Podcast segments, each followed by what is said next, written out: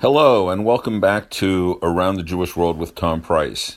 We are going to stay for this episode in Spain, but first I have to beg your indulgence while I correct an error that I made in the last episode. I referred to the Roman presence in Cordoba as going back to 169 before the Common Era, but actually I said Common Era and therefore it made no sense that if the Romans first got there in 169, how could there be a forum in the 130s? It makes sense if I said correctly before the Common Era. And then one of many kind listeners reminded me that most of the world says BC and AD. So why am I avoiding that terminology that is so widespread? And the answer is fairly simple. It has to do with both political correctness on the one hand, but on the other hand, just respect for the diversity of humankind. AD stands for Anno Domini, the year of our Lord. And there's an awful lot of people on this earth for whom Jesus is not the Lord. So while accepting the use of the Christian calendar, many of those people, whether Jews, Muslims, or others, prefer to use the common era to refer to the period after the birth of Jesus and before the common era or BCE for the period which is otherwise known as BC. Now, why would BC be bothersome to anyone? Well, the simple answer is that Christ is Greek for Messiah, and there are many, many people in the world for whom Jesus was not the Messiah or the Lord. So, out of respect for all those people, and not wanting to trample on anyone's feelings or trying to make up a new calendar, I just use the forms BCE and CE when I remember to do so. And in this particular case, I apologize again, I confused the BCE with the CE. In any case, we're going back to Cordoba for a minute because last week we talked about the rise of Cordoba and how in the year 1000 it was the biggest city in the world and it was known as the ornament of the world, etc., etc. What I may not have mentioned last week was that in 929, Abdurrahman III formally declared Cordoba as a seat of the caliphate, thereby setting up a rivalry with more Orthodox Muslims all over the world. And we see even today what rivalries between and within the Islamic nation can do. Cordoba was actually sacked by Berbers from North Africa in 1013, and it was conquered by the Almoravids in 1086 before being finally annexed in 1090. Now, if you'll remember, last week I talked about three different tracks for approaching Spanish history. And I probably never identified what those three tracks are. So I want to do that now and say that first, there is the Christian track, the people who were descended from the Romans, who were Roman Catholic, and who eventually subsumed and converted the Visigoths who conquered and ruled over what is modern Spain. Then there's the Muslim track, which we looked at the beginnings of last time when the Muslims first arrived in Spain in 711 and eventually conquered the entire Iberian Peninsula with a little bit of space left for fleeing Christians in the far north of what is today Spain.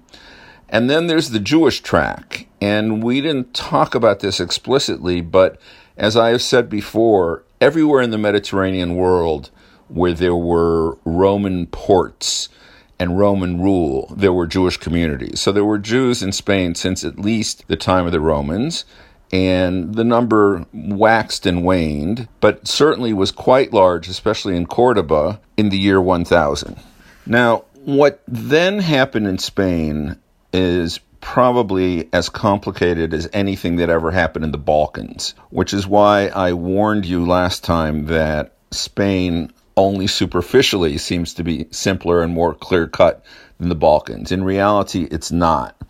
And part of the reason for that is that during the period of Islamic rule that technically lasted from 711 to 1492 in one part or another of the Iberian Peninsula, there were different groups of Muslims who ruled in different ways. And there were two particularly destructive groups of Muslims in the 11th and 12th centuries. First were the Almoravids, who came from North Africa, and then were the Almohads.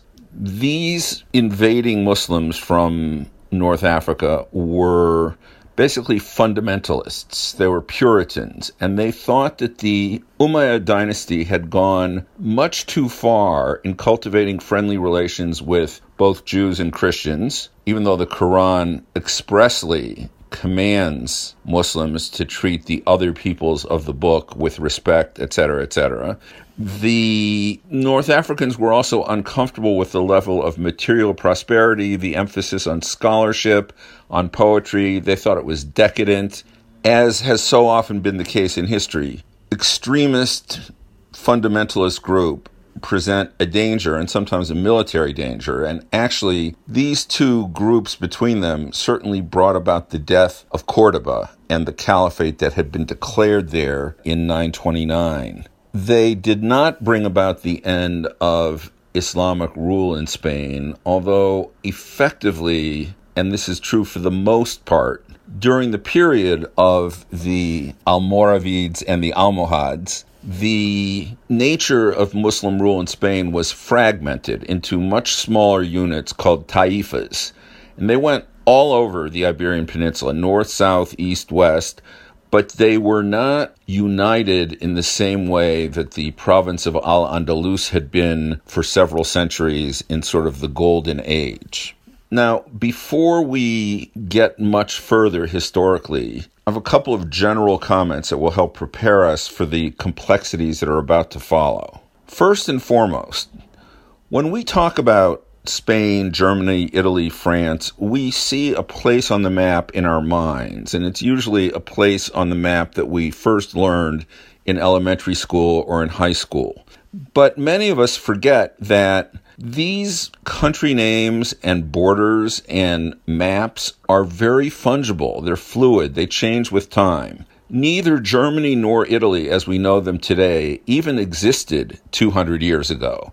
Both were a collection of tiny kingdoms and duchies and territories and all sorts of other things, not necessarily ruled by the people who are today called Germans or Italians both countries came into something resembling their present form in the second half of the 19th century and not before. Spain and France came into something like their modern form much earlier than Germany and Italy.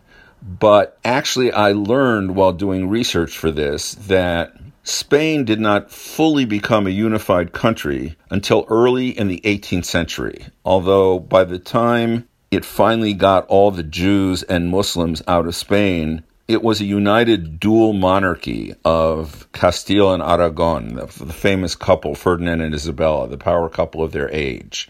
But we're skipping ahead, and I don't want to skip the years between the fall of Cordoba and the fall of Granada in 1492. What happened in between those years is quite important. It may surprise many of you to learn that the 11th century, the 1000s, was a very busy century for European history, and a lot of Europe as we know it today emerged or began to emerge in this very turbulent century. We think of the Dark Ages as quiet. This was probably the early Middle Ages, but it certainly was long before the Renaissance, long before the voyages of exploration it was definitely pre modern Europe. And among the things that happened in the 11th century were the Norman conquest of England, whereby Normans, who were originally Vikings from the far north of Europe, who settled in the northwest of France and lived there for several centuries, became Christian, learned French, became Latinized somehow, conquered England in the Battle of Hastings in 1066 and gave birth to the language that I'm speaking in today. That language is a direct result of the Norman invasion of England, which was an invasion of German speaking peasants by French speaking overlords. And our language today is a combination of both those languages. Also, in the 11th century, began the Crusades that began a long historic conflict between Islam and the West.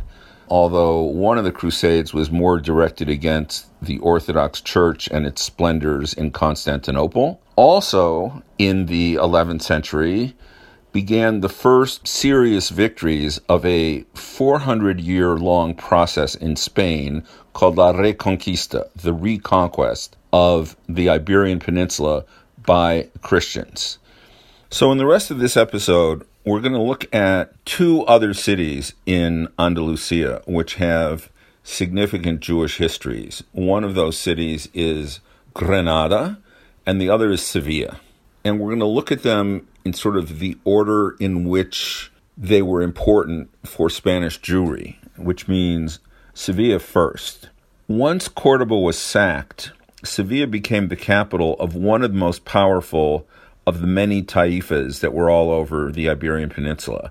And it was certainly the principal city for Muslims in Spain from at least 1023 to 1091. In that year, there was a Christian incursion led by Ferdinand I of Castile that showed how weak these Muslims were militarily and the king of Sevilla began to pay an annual tribute to the king of Castile, basically making his taifa a vassal state of Castile.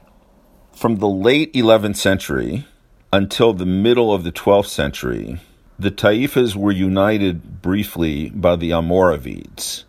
But in 1149, this unity ended when Sevilla was captured by the Almohads, the other group of these Puritan invaders from Morocco. Finally, Ferdinand III captured Sevilla in 1248. And when he entered the city of Sevilla, it was the Jewish population there who gave him the keys to the city. And those keys were inscribed in Hebrew, Latin, and Castilian. When Ferdinand III died sometime later in 1252. He was buried in the old Almohad Mosque there, and his tomb is engraved in Arabic, Hebrew, Latin, and Castilian, a language that he and his successors would work very hard to make the language of the entire Spanish speaking world. Now, I want to say a few words about modern day Sevilla and what you find there. Sevilla is roughly speaking 100 miles downriver on the same Guadalquivir as Cordoba. It's much closer to the Atlantic. So it was the principal port for all the voyages that built the Spanish world empire the voyages to the Americas, the voyages to Africa, to Asia. They left from the port of Sevilla. So even though we think of Sevilla as an inland city, it's on a river and it's close to an ocean in the same way that Portland, Oregon is. When you visit Sevilla today, there's a tiny Jewish museum, much smaller than the Casa Sefarad in Cordoba, but there is a much larger Jewish community than the one in Cordoba. And it's an extremely interesting community in the sense that there is an old juderia in the center of town with narrow streets and as picturesque as the one in Cordoba. The main difference being that in Cordoba, there are lots of bars and cafes and restaurants and even city squares named after Jewish heroes like Maimonides. You don't see any of that in Sevilla. There is an Orthodox Jewish community that rarely has enough people for a minyan, which is the required Jewish prayer quorum of 10 adult males. When my group visited Sevilla recently, it was the first time in about six months that there had been enough men for them to take out the Torah scroll and read it on a Saturday morning. And boy, were they happy. My group also went to visit with the other half of the Jewish community there. They went for Friday night services to the so called progressive Jewish community, which is much larger, much younger, I did not join in this excursion, but I'm told reliably by good observant people that this community included same sex couples, single parents. It was very diverse, tended to skew younger, and the president of it was an American woman from Des Moines. So like so many Jewish communities, however large or small, there is less than full unity there. And I met in the Orthodox synagogue a relatively young doctor, maybe late 30s, early 40s, who had recently immigrated from Venezuela. And I asked him if he knew anybody in the liberal Jewish community. He said, No, we don't talk to each other. So that's something where work needs to be done, I would say. And it's also a city which leans less in its appeal to tourists on what's called sometimes euphemistically in Cordoba as traditional Sephardic foods. You don't see that on any menu in Sevilla, although I'm sure that the percentage of people in Sevilla with Jewish blood is every bit as large as the percentage in Cordoba. All right, next episode, we're going to talk about Granada and the final expulsion of Jews and Muslims from Spain and the reunification of Spain early in the 16th century, a process which made it the largest and richest empire in the world for at least 150 years. I look forward to talking with you again soon. Thank you.